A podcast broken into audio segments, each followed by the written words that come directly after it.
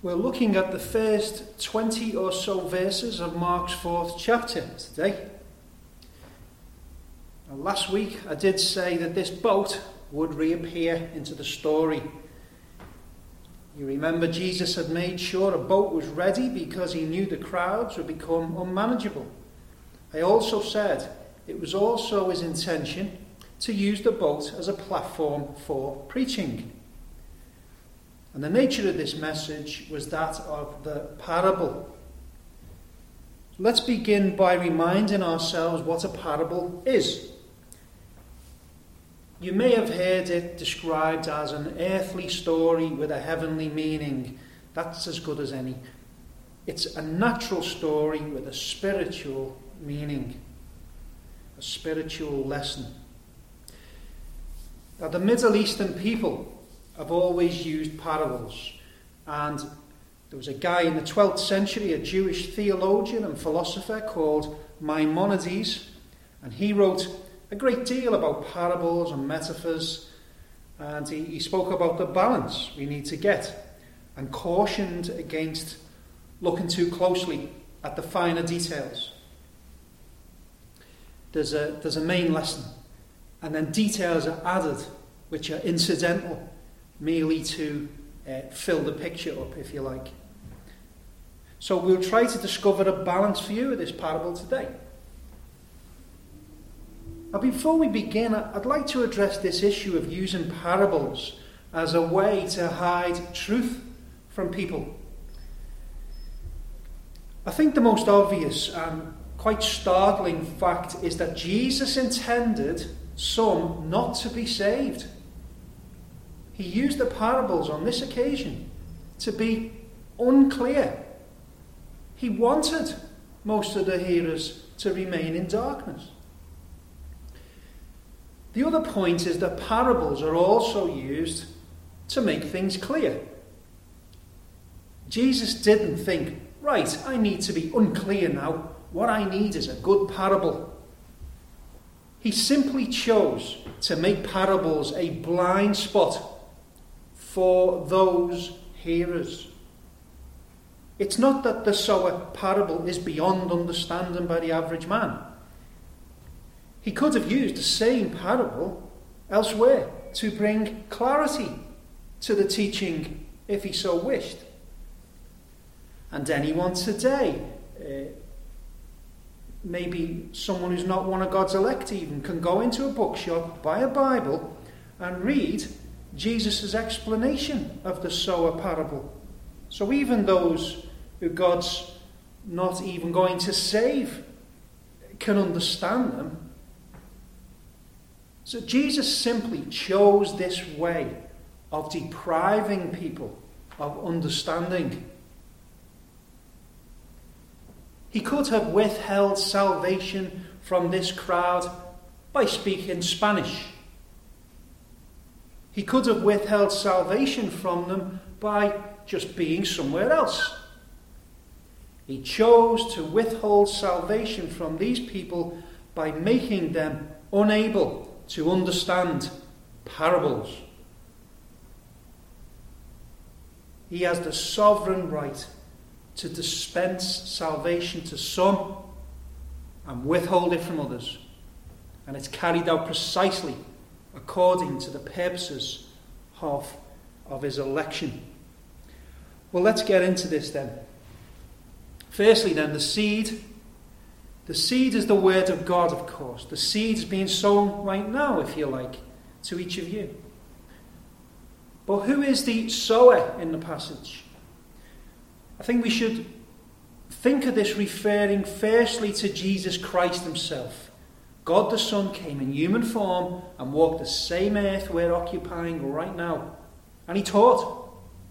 He preached the message of the kingdom that God is the King of kings and he is calling people to be subjects of this kingdom. He sowed gospel seed.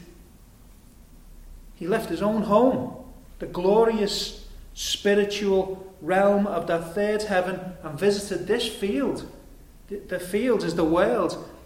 And he sowed this seed with the intention that there would in due time be a great harvest. And so it is with his servants. They too are to be thought of as sowers. Some preach in church buildings like this, others speak to people in city centres or climb on boxes and evangelise the masses who go to football matches. Or they might speak a brief word to a neighbour, post a Christian leaflet through a door, post a comment about Christ on Facebook. Whatever the method, when you communicate the gospel message, you are a sower of God's seed. So now we know what the seed is, and we know that the Christian, in partnership with the Saviour, is a sower. Let's consider what happens when this seed is sown. Some of the seed sown by the farmer falls on the path. It's easy enough for the birds to see, and they immediately swoop down and take the seed. In his explanation, Jesus tells us that this picture is what happens with some people. They are given the seed of God's truth, but Satan comes and steals it from their minds. Satan is involved, whether it's the individual angel himself or it's done through the agency of one of his millions of demons. Satan is the thief. How he steals this word, I don't know. Perhaps he causes people to think about their Sunday dinner or what will happen in the next episodes of their favourite TV programme. However, he does it, he ensures the message has gone in one ear and out the other. How important it is to listen. Have a look at this in Romans chapter 10. Romans chapter 10 and verse 13 and 14 says, For whosoever shall call upon the name of the Lord shall be saved. How then shall they call on him in whom they have not believed? And how shall they believe in him of whom they have not heard? And how shall they hear without a preacher? Even for the people, even for the ones who've been redeemed, it's needful they try to listen. Now, look, I'm as guilty as anyone of struggling to maintain focus a lot of the time. It could be anything. I don't get enough sleep, or I allow um, I don't get enough sleep the night before, or I allow uh, other thoughts to swamp my mind. But whatever it is, it's my fault. Well, could, could that picture describe you? Even just five minutes into this message, uh, as it's all been a blur, then wake up, and I'll try to keep you awake too. So that's one kind of hearer. They just carry on shopping or whatever. They may attend church, though. They may go to every meeting. They may even get involved and help the church in some way. But for all this, they're just pew warmers sitting in their bubble of darkness. The second result of sowing mentioned here is that some seed falls on stony ground. Now, I'm, as you know, a recent convert to gardening, and I can see that stony ground, which has only a thin covering of soil, isn't much good for growing things. Our parable shows us when seed falls into this type of ground, it can't put down proper roots. Its roots are very shallow. Well, the plant starts growing, and for a while it flourishes, and it looks like the good plants, the good crops. But when the strong sun comes out, there's a problem. The lack of deep roots means there's no moisture. So the sun dries up the plant and it withers and dies. Amongst all the people who hear the gospel, some receive it with great and immediate enthusiasm. They often surprise us with their rapid conversion, and we might even praise God for this miracle of grace. But there's something faulty with this apparent conversion. It's not an experience which began with true repentance. Instead, it was just a quick decision to choose Christ for some reason or another. For some, they make these fake professions of faith because They don't like the feeling of being left behind when their friends claim to have been converted and they get baptized. You know, tragically, it's very possible that the friends that they're copying are as lost as them. Or it could be they saw it as a way to gain respectability. You might consider when church going was respectable, the churches were full to the rafters. And now it's not so respectable, well, hardly respectable at all. Many churches have all but emptied. It could be the novelty of a new way of life which attracted these people. Some are restless, aren't they, and always looking for the next project in life. But this person didn't have proper roots. You see, if you're to become a child of God, you have to have Christ Jesus as your root. You need that strength to hold you up and nourish you. It says here in Proverbs 12 and chapter 3. Proverbs 12 and 3 A man shall not be established, made firm, by wickedness, but the root of the righteous shall not be moved. The one in our parable hasn't been brought to the point where they feel the only remedy for their sinful state is Jesus.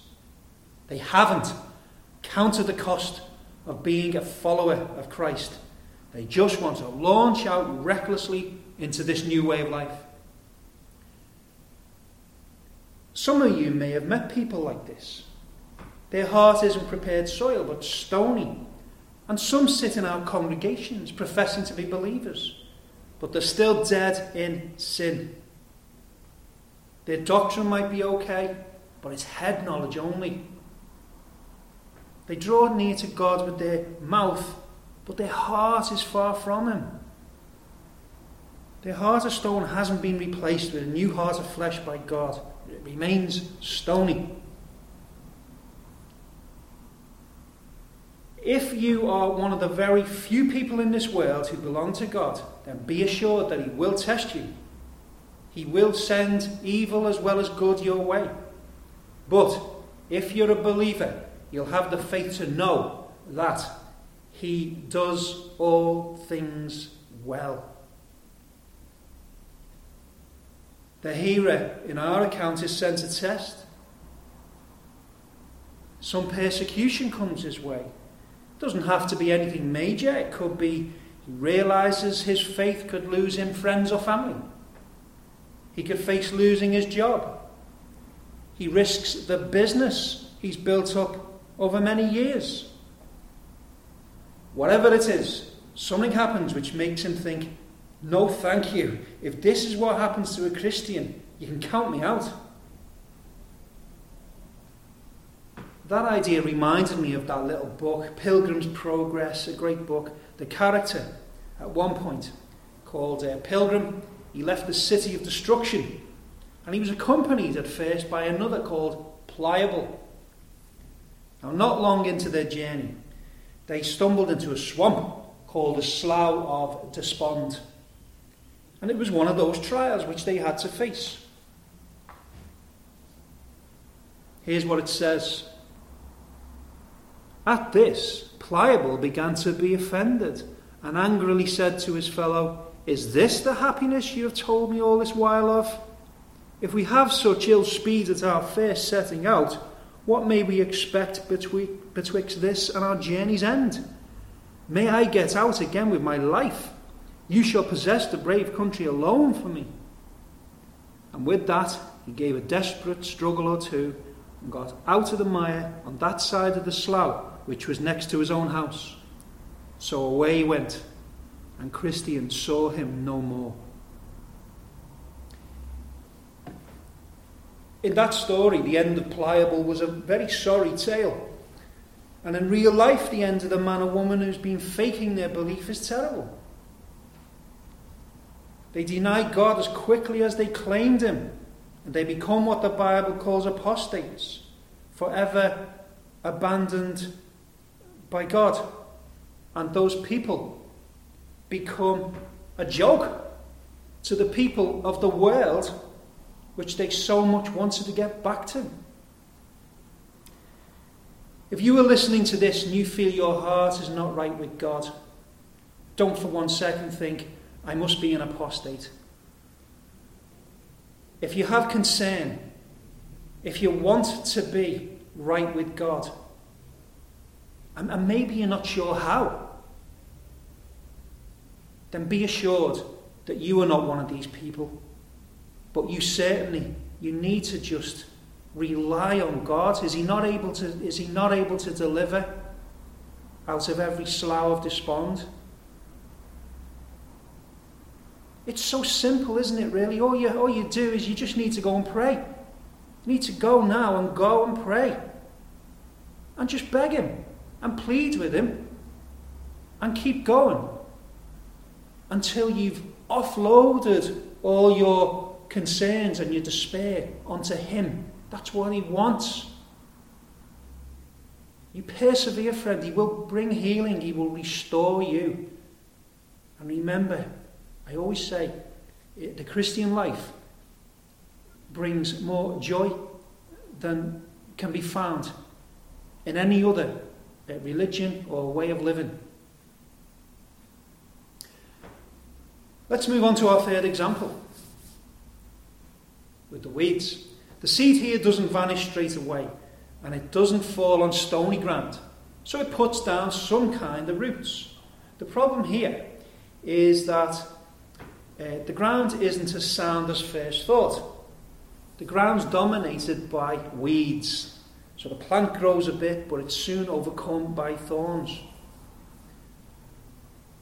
So J- Jesus shows that this now refers to a man who apparently believes, but allows himself to be distracted from the Lord's work. It's said that these distractions include the cares of this world and the deceitfulness of riches. What do they mean? The cares of this world could be anything which takes his attention. And the problem is that it takes so much of his attention that the effects on his life, which you'd expect from a believer, don't materialize.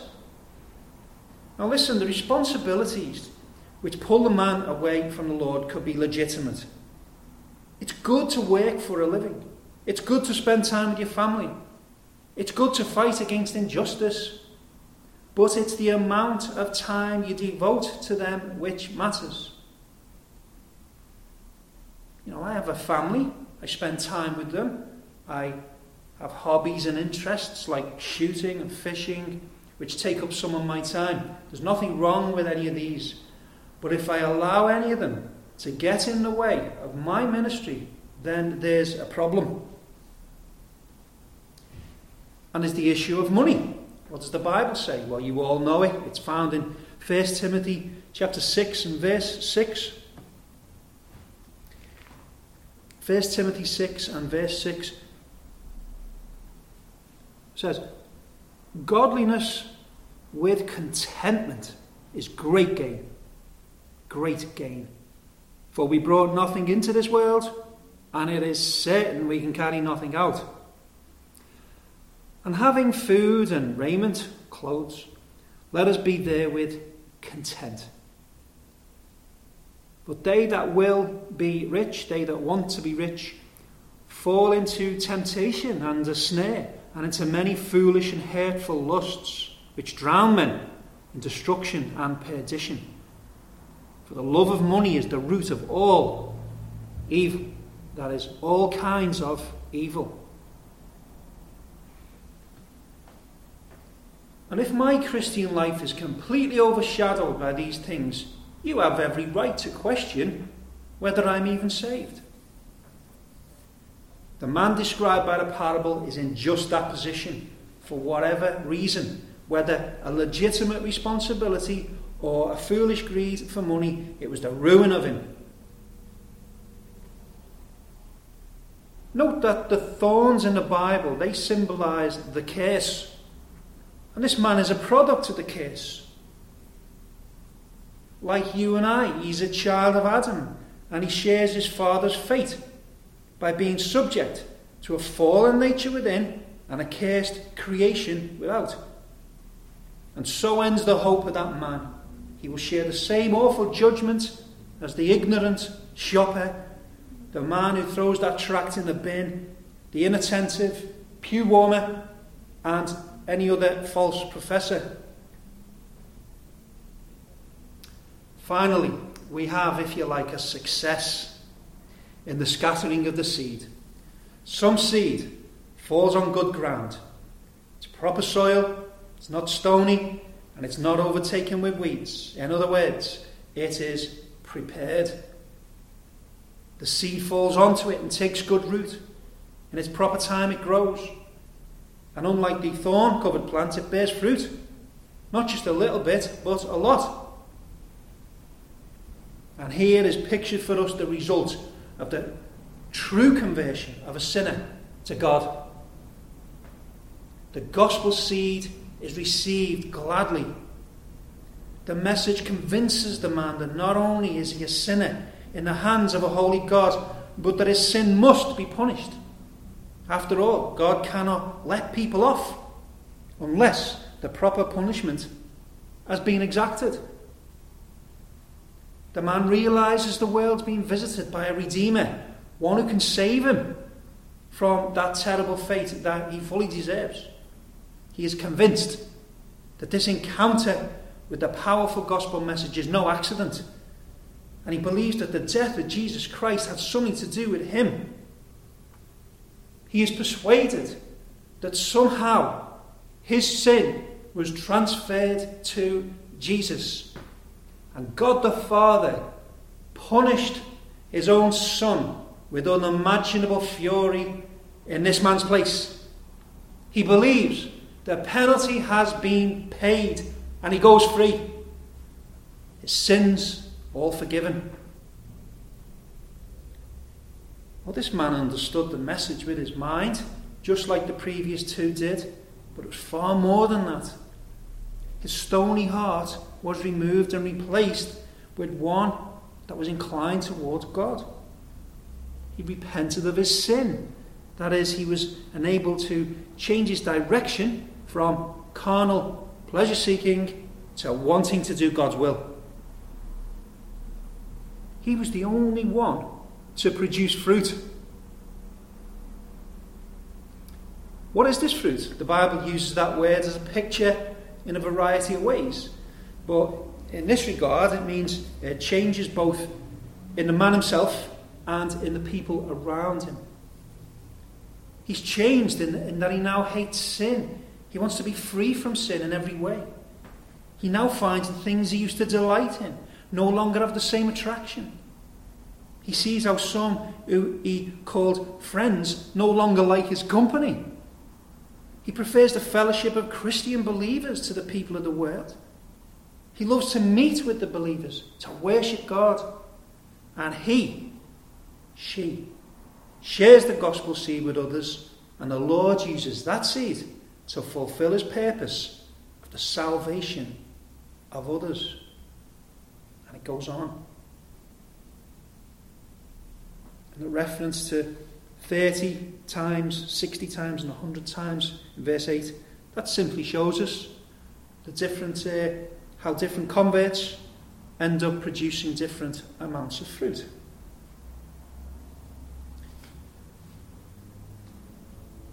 You see, then, the ground of a man's heart has to be prepared by God before any seed can flourish in it. Man's heart is corrupt, utterly corrupt. It cannot choose anything good.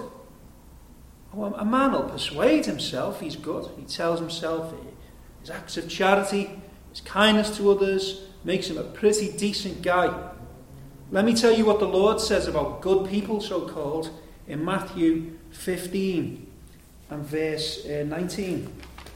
Matthew 15 and 19 says,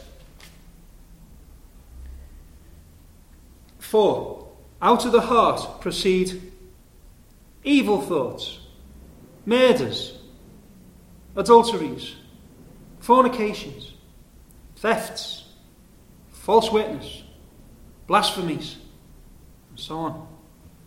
That's what's in that's what's in man's heart. Hmm.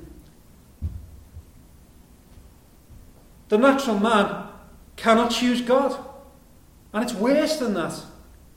If you are not in Christ right now, you cannot do anything which pleases God. God made a plan before the world existed. He, he decided to create this race of men, and their fall into sin was inevitable, and He purposed to save some. And at some point, after one of these elect people have emerged into this world, God the Holy Spirit comes into their lives. He prepares their heart for the seed, and then He brings them into contact with a Christian who shares the gospel message with them. He receives the seed of the word of God and it takes root in him and he's saved. And when he dies, the grave won't hold him and he will be resurrected to eternal life. Which are you? What type of hearer, friends, are you? Has this message been completely lost on you? Have you been thinking about your dinner or are you one who likes this message and wants to immediately join the club and proudly show off your new religious self? An identity that won't really stand up to testing. Or maybe you're interested and want to take this thing further, but you're too busy with responsibilities, or you love money too much. It saddens me when I hear people put off trusting in Jesus. I think it's fair to say that, as a general rule, God will never save those people. I mean, to be in a position where you realize you're not right with God, you've offended Him, you need to go to Him and plead forgiveness, but you put it off because you're too busy. That's not, that's not real regret or repentance or anything, is it really? So sad. I have friends and family who are in that position, who told me 10 and 20 years ago of how they plan to, they, they plan to get right with God really, real soon. Still there, still there in the world. Well, however you receive, friends, what I've said today, unless you've repented and trusted in Christ, you are lost. You are under the shadow of God's condemnation. You have no right to believe God feels anything but hatred towards you. Even the good things He sent your way will be counted as evidence against you in the court of God's judgment. You stand guilty, and the sentence, as you know, is an eternity apart from God. But what if you're a believer? What if you are a believer, someone who at some point received the word gladly? Not because you were better than anyone else, but simply because God chose you. And you believed. And now you're bearing fruit, especially the fruit of the Holy Spirit, which is love and joy and peace and so on. You've been brought out of darkness into God's marvelous light all your sins, past, present, future, wiped out forever. And you look forward with me to a paradise of unspeakable joy and happiness. God's word to you today is that you should be thankful. Praise his holy name for everything. And be fervent in sharing the word with others. Spread the seeds of the gospel abundantly and experience the joy of serving God. And you know for sure, know for sure that every instance of seed scattering will be successful. God tells us as much here in Isaiah 55. So shall my word be that goeth forth out of my mouth. It shall not return unto me void, but it shall accomplish that which I please, and it shall prosper in the thing whereto I sent it. Amen.